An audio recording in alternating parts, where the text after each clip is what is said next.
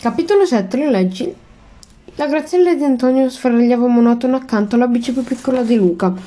Il bambino stava sul cielo della strada mentre lui pedalava al suo fianco per proteggerlo da eventuali auto di passaggio, non che cosa la divertisse più di tanto, ma faceva parte dei doveri di un fratello maggiore. Inoltre quel pomeriggio faceva tanto caldo che non aveva voglia di lanciarsi per difetto sulla striscia di asfalto e arrivare alla masseria tutto sudato. Perché Laert non è venuto con noi? domandò Luca con il respiro affannoso. Ho telefonato a casa sua prima di partire, ma era già uscito. E per forza, aggiunge tra sé, ripensando alla voce della mamma di Laert. La comare Vatanoma l'aveva tenuta al telefono per mezz'ora, protestando che la scuola non era ancora finita. E anche la sera prima erano tornati tardissimo e Laert non doveva sforzarsi troppo o si sarebbe ammalato e allora sì che sarebbero stati grossi guai. Chissà come faceva l'amica a sopportare tutte quelle chiacchiere petulandi. Forse se il padre di Laert fosse stato ancora vivo, per lui le cose sarebbero state più facili. Come detto, chiede al fratello accorgendosi che Luca sta parlando già un po'. Ho chiesto se ti dispiace fare la strada noi due soli. Io sono piccolo, ti diverti di più da quando c'è l'aerto. E da quando quel ragazzino faceva discorsi da persona matura? Ma no, figurati, mormora Antonio, poco convinto. Va benissimo. Guarda che lo so che mi porti in giro solo perché te lo chiede papà. E a volte te, per te sono una rottura. Per, però Antonio sorride, torse le mani dal barubrio, allungò le braccia per spettinare la zazzera di capelli del fratellino. Davvero, eh, davvero rispetto. Sono contento che tu che ci sia anche tu. Dopotutto siamo fratelli, no? Il tintinnio alle sue spalle gli impedì di aggiungere qualcos'altro. Luca si voltò. Wow, disse, quanta gente! Anche Antonio piegò dietro la testa per guardarlo. Lungo la strada arrivarono a tutte velocità almeno 15 biciclette di ogni forma e dimensione che scampanellavano allegramente. I ciclisti avevano le mani al cielo per salutarlo impiego qualche istante per riconoscerli. Marco, Matteo, Alfonso e Giacomo della sua classe. C'erano anche Francesca F e Francesca B. Alessandra e gli altri ragazzi che non conosceva. E là! li chiamò. Mentre guadagnavano rapidamente sereno, le bici si aprirono a ventaglio, occupando tutta la carreggiata. A Matteo gli gli, e Matteo gli si affiancò sorridendo. Ciao Antonio, lui è il tuo fratellino? Sì, Luca, il ragazzo era stupito da tanta cordialità. In due anni di scuola lui e Matteo si era forse salutato tre volte in tutto. Dove state andando? domandò. Al mare, a Marina Serra. Oppure? Ma no, veniamo con te a casa Vulia. Antonio per poco non cade dalla bici per la sorpresa. Oh, davvero? Il regno dei ragazzi. A scuola non si parla d'altri, così come avete detto che tutti possono unirsi. Il gruppo continuò a pedalare lungo la discesa, poi svoltò nel viale di casa Buglià. Antonio smontò sulla sedia e si diresse in mezzo agli, agli olivi, in direzione della paiara. Si accorse che al muretto erano appoggiate almeno 15 bici. A quanto pare siamo arrivati in ritardo e siamo in parecchi, comandò, commentò Matteo. Pazzesco. Antonio e Luca fecero strada lungo il campo, poi si fermarono a contemplare la scena. Almeno tenente ragazzi si affollavano sotto gli alberi di carrube, le loro grivano, grida arrivavano felici. Antonio riconobbe Annalise, qualcuno della sua classe. Poi un sacco di ragazzi e ragazze della scuola. Alcuni erano seduti a terra con fogli e pennelli, altri stavano pensando, passandosi bottiglie di succo di frutta e altri ancora. Ehi là Antonio! Luca, siete arrivati? gli chiamò Paolo sventolando in aria il cappello da brigante.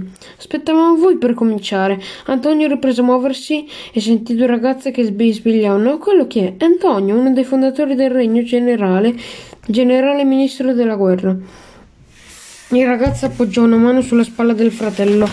Si, si accorse che Luca stava ridendo e che lui non poteva impedirsi di sorridere. Incredibilmente, incredibile ma vero, era diventato famoso. Il sole batteva a picco sulla tenda, verde scuro che, ripar- che riparava l'ingresso del negozio di frutta e verdura. Le cassette di pesca sp- spandevano nell'aria il profumo intenso dei frutti maturi. La signora Maria si asciugò la fronte sudata con un fazzoletto. Grazie mille, disse, disse il signor Pe- Pedede Cornala, portando fuori una cassetta di zucchine che sistemò in bella vista accanto all'entrata.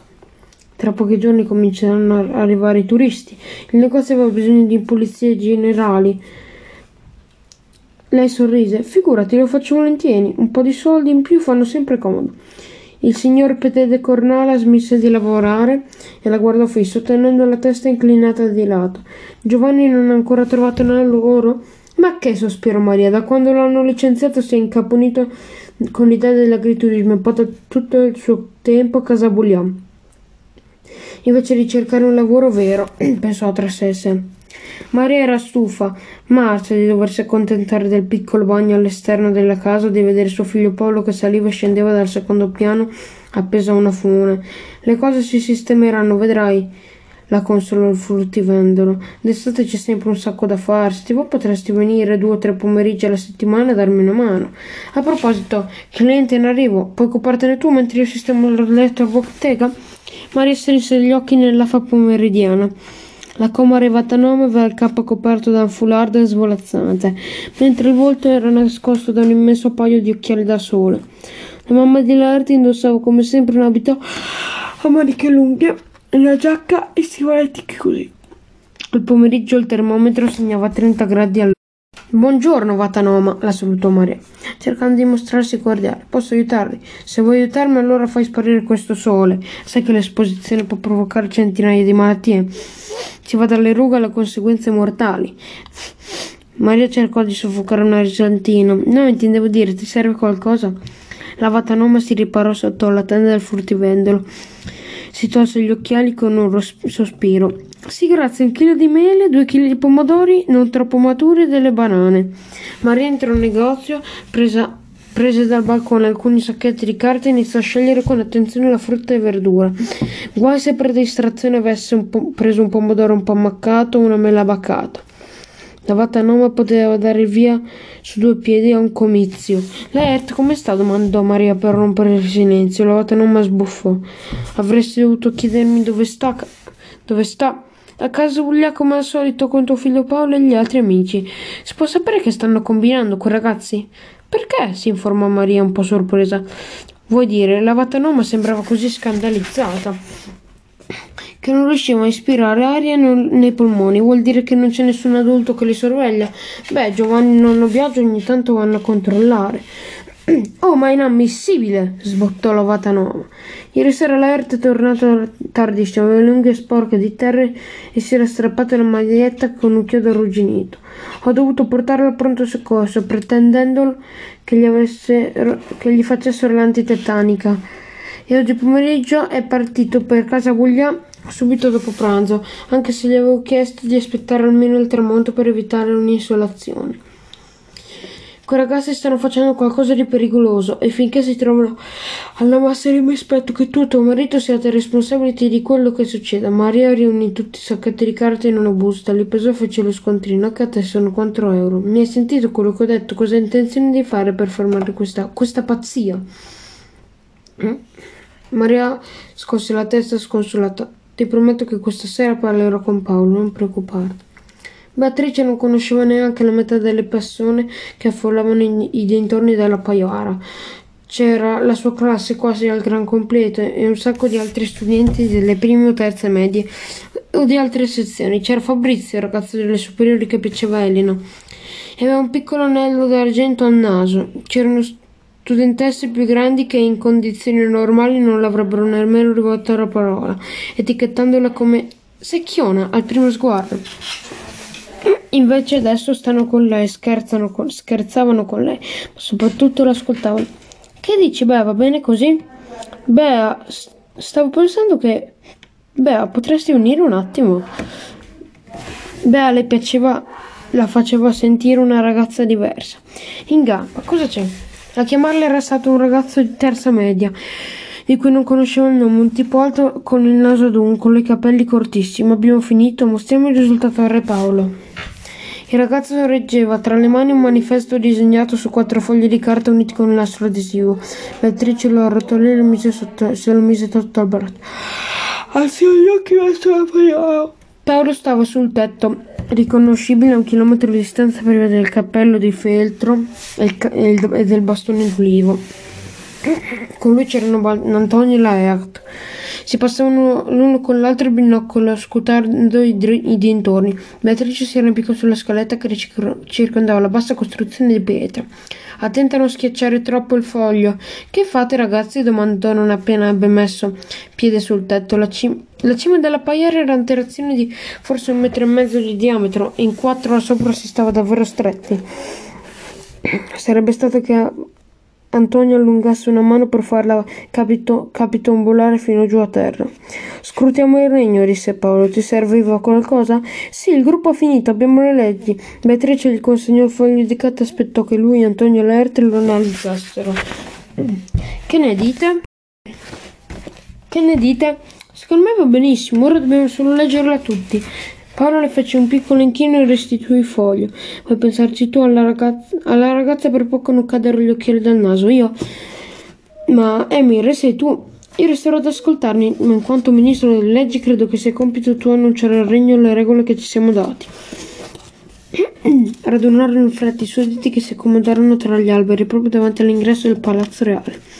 Qualcuno fece uscire dalla pa- dal paiare due troni di Paolo ed Elena che pre- presero posto l'uno a fianco dell'altro. Beatrice provò una fitta di dispiacere vedendo l'amica e Paolo così vicini, ma si rincuorò pensando che alla chiacchierata della sera prima e il loro piano presto le cose sarebbero cambiate. Restava il fatto che c'era almeno 40 persone e stavano aspettando che Beatrice proprio lei si decidesse a cominciare. La ragazza si afferrò una ciocca di capelli e cominciò a farla roteare tra le dita dita, un po' nervosa. Si sentiva come prima di un'interrogazione in classe. Adesso però non si trovava in aula. Era tra i suoi amici e altre persone che la stavano osservando con occhi nuovi. In, in un certo senso quella era un'occasione. Era un'occasione. Bene, disse, tanto per farsi coraggio. Sto registrando, incitò Antonio, indicando la webcam portata su di lei. La ragazza prese il foglio di carta e la srotolò davanti a sé. Elena le fece l'occhiolino invitandolo a proseguire. Beatrice declamò ad alta voce. Oggi, 4 giugno 2010, Re Paolo e il governo e i cittadini del libero regno hanno approvato e stabilito le seguenti sette leggi. Prima, tutti i cittadini sono uguali davanti alla legge e hanno gli stessi diritti e doveri, indipendentemente dai loro compiti, dall'età e dal sesso. Alla parola sesso partì un corso di risatine, anche Beatrice si concessero di sorridere prima di continuare. Seconda, tutti i cittadini hanno diritto al rispetto. Ognuno può esprimere la propria opinione se qualcuno, per esempio un adulto, dà un ordine a un cittadino, ha il dovere di spiegare le ragioni e i motivi dell'ordine. Terza, nessuno dovrà offendere o fare del male o arrecare danno a, nessun, a, ne, a un altro cittadino. Quarta, anche se ogni cittadino avrà compiti diversi, tutti si impegneranno a fare del loro meglio per aiutare il regno e gli altri. Quinta, chi non è cittadino del regno può chiedere di diventarlo e il re e il governo decideranno se accettarlo nel gruppo. Le porte del regno sono aperte a chiunque, purché si impegni a rispettare le leggi. Questo era stato un punto su cui avevamo discusso molto. Parecchi ragazzi hanno proposto di diventare cittadini senza bisogno di domande e decisioni. Ma Paolo si era opposto, rischiava di, sal- di, far saltare fuori una grande di- eh, confusione. Dopo, un'attenta- dopo un'attenta riflessione, Beatrice si era dichiarata d'accordo con lui. Sesta, in onore del nostro fondatore, il cappello del brigante Giovanni costituisce la corona del regno e il simbolo del comando. Il re è colui che indossa la corona. Il re, capo del regno, ha il diritto di assegnare compiti a se stesso e agli altri cittadini. Beatrice si accorse che nella platea c'erano alcuni sguardi perplessi, perciò si affrettò ad aggiungere: Insomma, è quello che comanda. Ah, ok, sospirò una, subito una ragazzina con le trecce sollevate.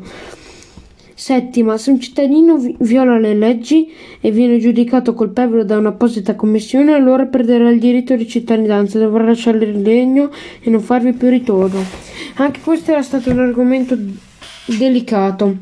Paolo, Antonio e Laert volevano a tutti i costi essere loro i giudici, dicendo che nei film era sempre stato era sempre il re a decidere chi finiva in prigione. La Beatrice aveva solo studiato a fondo in questione, aveva scoperto l'inghippo. Se il re stabiliva le leggi allo stesso tempo le faceva rispettare.